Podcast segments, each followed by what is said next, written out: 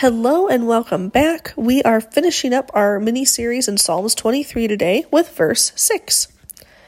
Surely your goodness and love will follow me all the days of my life, and I will dwell in the house of the Lord forever. Oh, okay. So it says, surely your goodness and love will follow me. That those words follow me is... um. I can't remember what the what my uh, Bible teacher said, like the, the original Hebrew was, but it means like to pursue or chase. So this isn't just a love that like you get if you get like close, like, oh, I have to go and I have to do something in order to get this love. No, no, no, no. If you read the Bible and we believe what Jesus said, we know we don't have to do anything. There's actually nothing we can do to earn that goodness and love. There's not a single thing that you can do. It is a free gift that you have to accept. No strings attached. Accept the free gift of Jesus and you are solid. And he is going to follow you. He's going to pursue you. His love is going to chase you down to the ends of the earth. He will do anything to get your attention. He loves you so, so desperately. He loves you so much that surely his goodness and mercy will follow you all the days of his life, all the days of your life.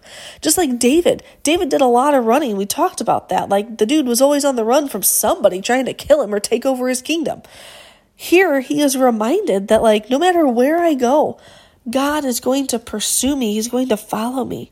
And no matter how much our actual enemy pursues us, the love and goodness of God will always run faster. Always. So we can have the enemy hot on our heels, nipping at us, pulling at our bootstraps. And guess what? God's love and goodness will run faster. It will beat the enemy every single time. And that is something we can definitely be confident in. And it says all the days of my life, so not just some of them, every single day, our Lord is pursuing us and wanting to have that deeper relationship and love with us. He is after our souls because he loves us so desperately. And then it says, I will dwell in the house of the Lord forever. Is that not our ultimate goal? It was David's. Like David wrote this. It was his goal. If you read through uh, First and Second Samuel, and then um, First and Cro- Second Chronicles, and the Psalms, like you will see that, like David's, like, listen, you can take anything from me, but don't take me out of your presence.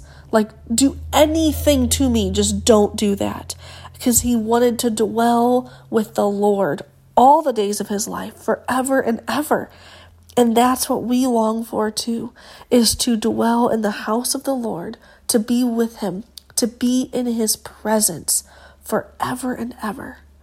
And I just love how David penned these words and just brought them so much to life that we can have them and hold on to them and just know that we can be right where David is. We can reflect back on our life and realize that the Lord has, has always and will always and currently is our shepherd, guiding us down those right paths. He is in the darkest of the darkest parts of our lives, but we don't have to fear because he is with us, and for his name's sake, he will save us. He will always come through. He will comfort us by guiding us through those things. Not only does he do that, but he also prepares that table, that beautiful table in front of our enemy, where he can't touch us and is forced to watch us be anointed and poured over by the Lord. And then not only that, he doesn't stop there, but he chases us down to love us even deeper. And we get to dwell with him forever and ever in eternity in the Lord's house. Can I get an amen? Can I get a hallelujah? Because our God is so, so good.